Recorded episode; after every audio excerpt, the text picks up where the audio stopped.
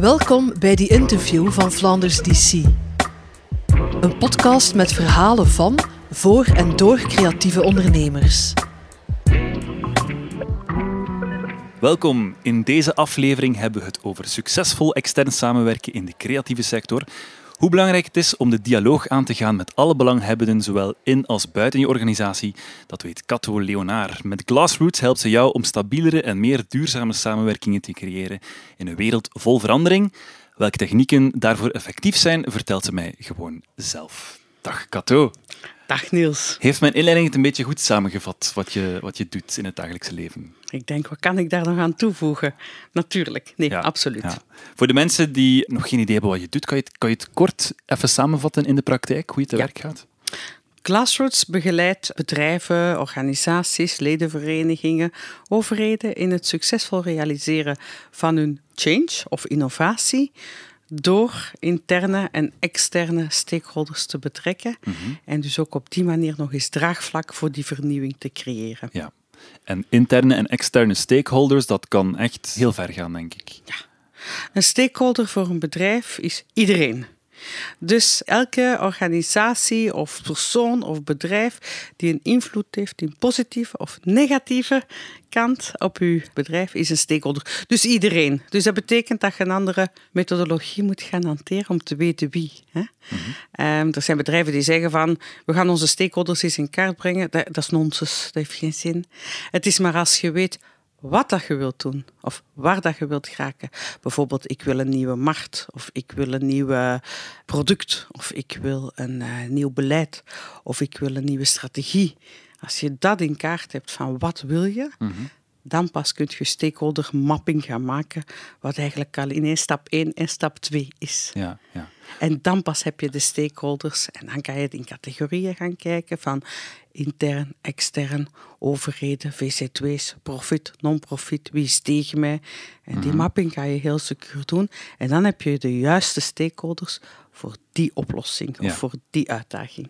En dat is voor elk bedrijf sowieso anders en voor elke omgeving en misschien ook elke sector En elk, anders. elk project en elk product. Hm, Oké. Dus zelfs in een bedrijf heb je voor project A andere stakeholders dan project B.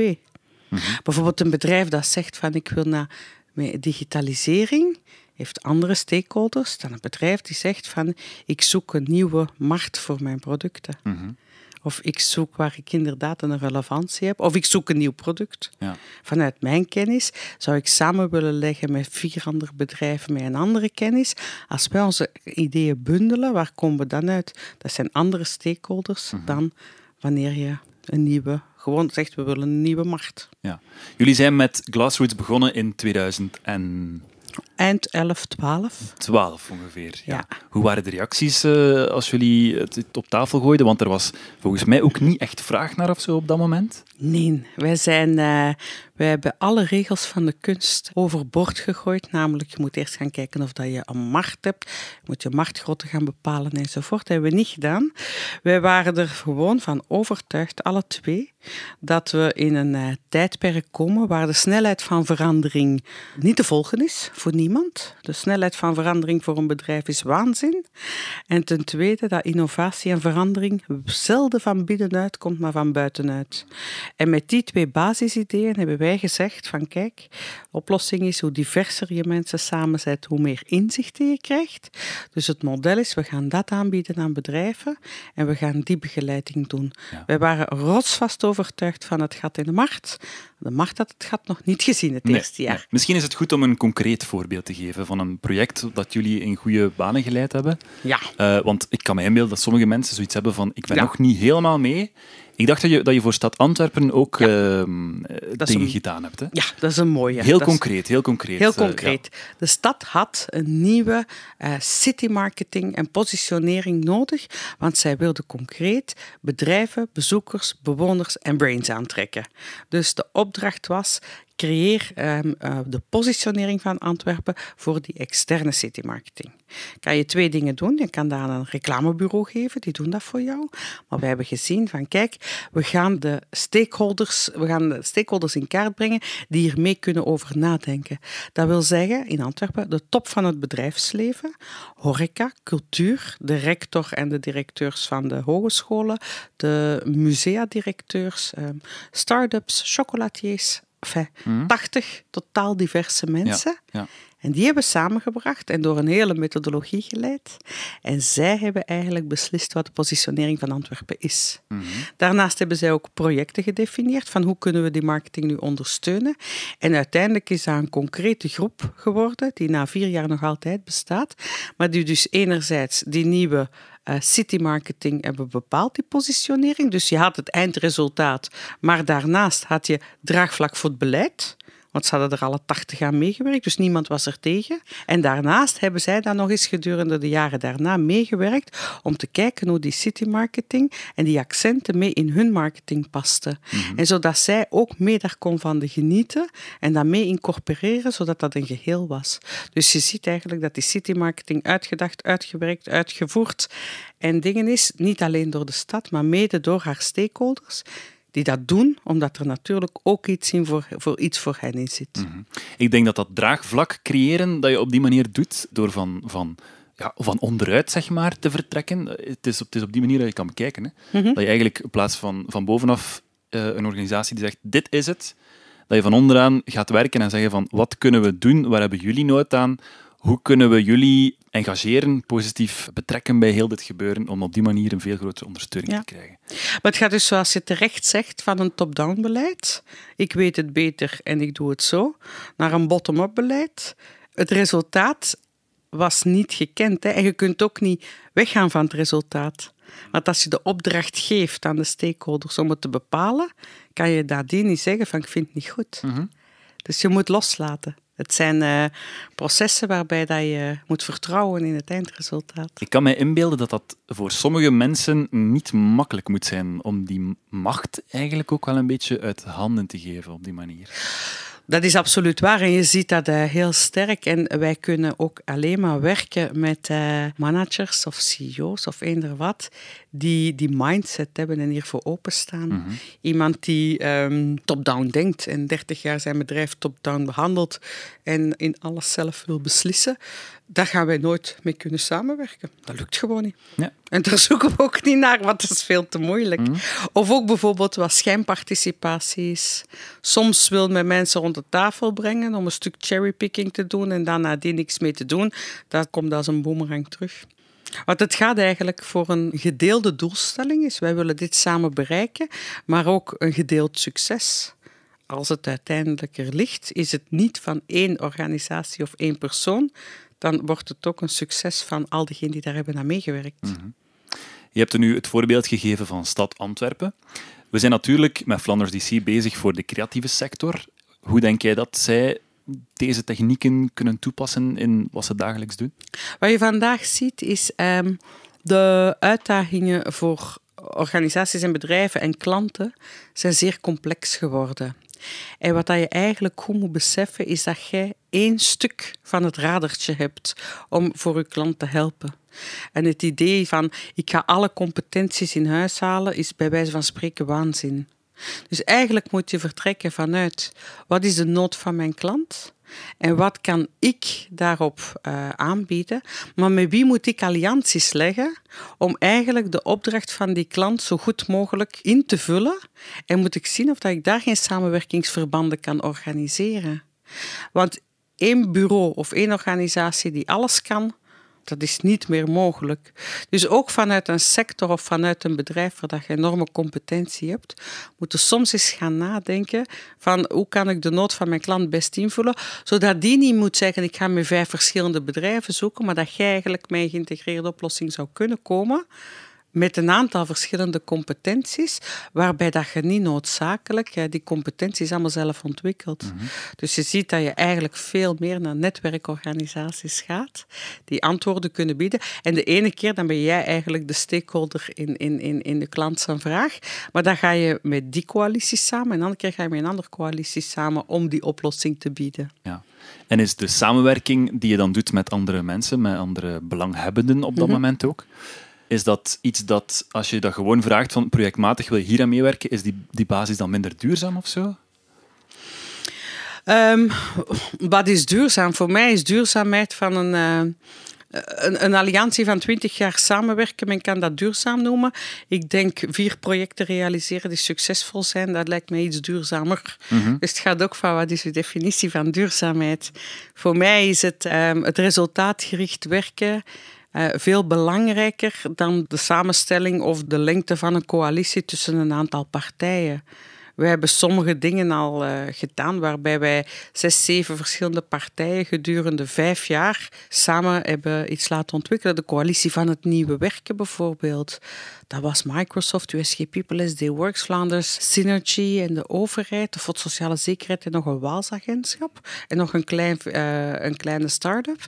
Maar die wilden allemaal het nieuwe werken op de kaart zetten vanuit hun eigen competentie en zagen dat wanneer dat ze dat samen deden, dat ze daar veel verder gingen vragen dan in one-to-one sales te doen. Maar na een paar jaar is er ene uitgegaan, is er een andere ingekomen.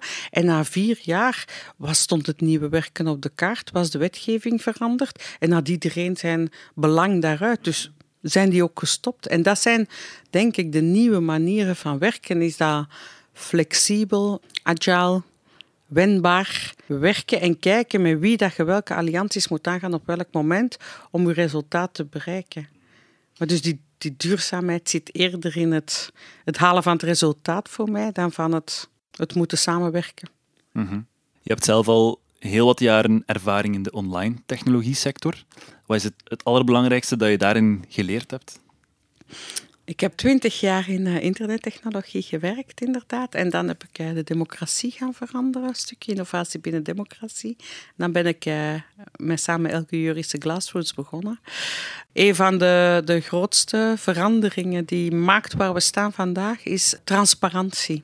Daar waar vroeger iedereen in het geheim dingen kon ontwikkelen en dat zonder de buitenwereld te doen, zie je dat dat vandaag bijna onmogelijk is geworden. Iedereen kijkt binnen in uw bedrijf, heeft er commentaar op. Het gevolg en de invloed van sociale media daarop heeft uh, eigenlijk de wereld doen veranderen. Want hmm. iedereen heeft wel iets te zeggen over iets. En of dat nu een consument is of een burger is of zo, iedereen denkt dat hij het recht heeft te kwetteren. Maakt dat het ook moeilijker dan voor bedrijven? Dat maakt het zeer moeilijk voor bedrijven. Maar dat maakt ook dat je dat als opportuniteit kunt zien en zeggen van ik betrek die stemmen. Daar gaat het er nu ook net om. En ook de, de, de, inderdaad de globalisering. Uw competitie komt niet van achter de hoek. Hè. Uw competitie komt van totaal ergens anders. Eh. Kan je eens een concreet voorbeeld geven voor een eh, sector of zo? Uh, ja, de, de, de, de, grootste voorbeelden zijn inderdaad de Ubers en de, en, en, en de rest. Hè. Ik vind een van de, de grote voorbeelden, maar dat is dan, ik kan ook zoeken naar een kleiner voorbeeld, maar een van de grote voorbeelden is voor mij de auto-industrie. Die was jaren bezig met betere start-stop-systemen, betere ruitenwissers, uh, mooier design, nog betere spoilers, nog sneller optrekken. Ik bedoel, alles wat vanuit de kennis van wat er bestond, gingen zij verbeteren vanuit hun kennis. Maar niemand heeft gezien dat er een bedrijf was dat de wereld letterlijk in kaart was aan het brengen. Google Earth, Google Street View, Google dit. En niemand heeft gezien, er is iemand bezig met mobiliteit. En dat is onzezelfde klanten die daar nood aan hebben. Laten we daar eens mee gaan praten. Wat is het gevolg geweest? Het is die nieuwe speler die met de allernieuwste auto op de markt is gekomen. Dus vernieuwing komt echt niet vanuit je concurrentie. En vernieuwing komt vaak ook niet van wat dat je kent. Niemand had gedacht dat de twee, twee jongens in een garage 16 jaar geleden de vernieuwste, spectaculairste auto op de markt zouden brengen. En zeker de autosector niet. Dus je hebt het over Tesla, vooral duidelijkheid. Tesla en Google, Google Car, dat was de eerste. Mhm. En dan Tesla. En nu is die, die industrie aan bijbenen. En die zullen wel dat misschien terug overnemen. Maar ik vind het onwaarschijnlijk dat men niet rondom hen kijkt van wat is er vandaag aan het gebeuren rondom mij of ver rondom mij, dat mogelijk een invloed heeft op mij of op mijn klanten. Als je die oefening regelmatig doet, hè, dan ga je inderdaad kijken, oké, en wat heeft dat als impact op mijn business? En wat moet ik gaan doen om daar een antwoord op te bieden? Ik, ik, ik vind dat zo'n logische oefening die eigenlijk elke KMO bij wijze van spreken om de zes maanden zou moeten doen. Ja. Of om het jaar tenminste. Wat is er aan het gebeuren op, op het, in het zeer ver, hè, zeer ruim, waar ik vandaag mee bezig ben? Wat heeft er een mogelijke invloed en hoe moet ik daar eventueel op reageren? Alleen maar om future-proof te zijn, bijvoorbeeld. Ik denk dat grootste... Alleen al bedoel ik eigenlijk. Dat, ja. Ik denk dat dat, de, ik denk dat dat de basis is van elk bedrijf. Hè? Hoe overleef ik? Of Hoe blijf ik relevant? En hoe moet ik dat doen? Ja. Ja, en dat is dat een oefening die je gewoon eigenlijk elke zes maanden of elk jaar moet doen. En dan gaan kijken van wetende, ik kan niet alles zelf oplossen. Met wie moet ik allianties aangaan om dit te, te doen? Het gaat eigenlijk zelfs niet over innovatie. Het gaat over hoe blijf ik bestaan, ook voor een stuk. Hoe blijf ik gewoon relevant?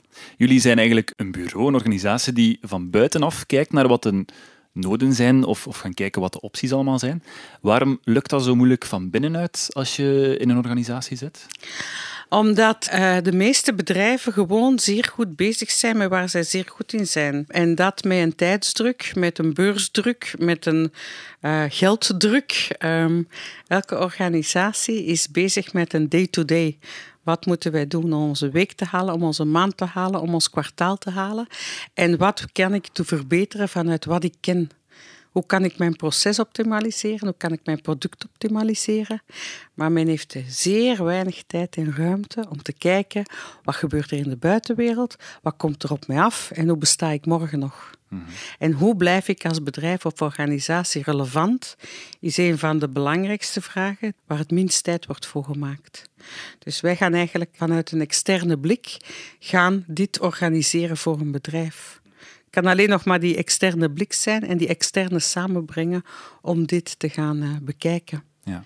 Hoe kan je dat trouwens eh, doen, die stakeholders binnenhalen? Wat is, wat is jouw techniek om die te overtuigen? Of gaat dat vrij vlot als je de doelen heel duidelijk in kaart hebt? Ten eerste moet uw doelen inderdaad heel duidelijk zijn. Ten tweede helpt het om een geweldig netwerk te hebben en dat hebben wij ook. Ehm, en ten derde is het vooral heel belangrijk dat wie dat je ook rond de tafel zet, dat die zijn tijd nooit verdoet. Dus wij gaan weg, wij hebben een hekel aan praatbarakken. Als je komt, zal je er zelf iets aan hebben. Dus dat is eigenlijk de enige manier om mensen samen te kunnen zetten, is vanuit eigen belang. Niemand komt naar iets voor het algemeen belang of het belang van iemand anders. Iemand werkt maar mee aan iets vanuit een eigen belang. Dus dat is onze taak ook om op voorhand te weten wat het eigen belang is van de anderen om mee aan die tafel te komen zitten. Je werkt vooral met overheden en bedrijven op dit moment. Is dit iets wat je in de toekomst ook wil doen om bijvoorbeeld meer KMO's te gaan betrekken? Want de meeste mensen die, die, die in de creatieve sector bezig zijn, ja, die zijn misschien zelfs gewoon zelfstandige of, of kleine organisaties. Het zijn niet meteen de, de grote, Nee. eh, grote spelers in, in de markt. Wij werken ook voor eh, VZ2's en voor eh, ledenorganisaties. Dus het gaat inderdaad van zeer groot naar zeer klein. En ik ben er eigenlijk zelfs van overtuigd dat de, de, de mogelijke wendbaarheid bij KMO's nog belangrijker gaat zijn in de toekomst. Omdat ook die snel veranderende wereld buitenaf is nog sneller impactvol op een KMO dan op andere bedrijven die grote buffers hebben, de Microsoft enzovoort, die kunnen wel tegen een stootje. Hè?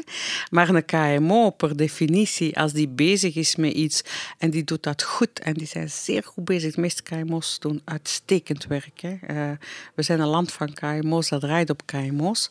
Maar als zij toch geen tijd gaan gaan stilletjes aan maken om inderdaad te kijken naar wat volgt er morgen en overmorgen en wat heeft impact op mijn business of waar kan mijn business in een totaal andere markt tot enorm veel betekenen. Dat is iets wat bedrijven echt niet zien en die oefening geregeld is doen. Het is op die manier dat ze die wendbaarheid houden. Dus misschien is de nood nog niet hoog genoeg, want dikwijls komt het ook vanuit nood.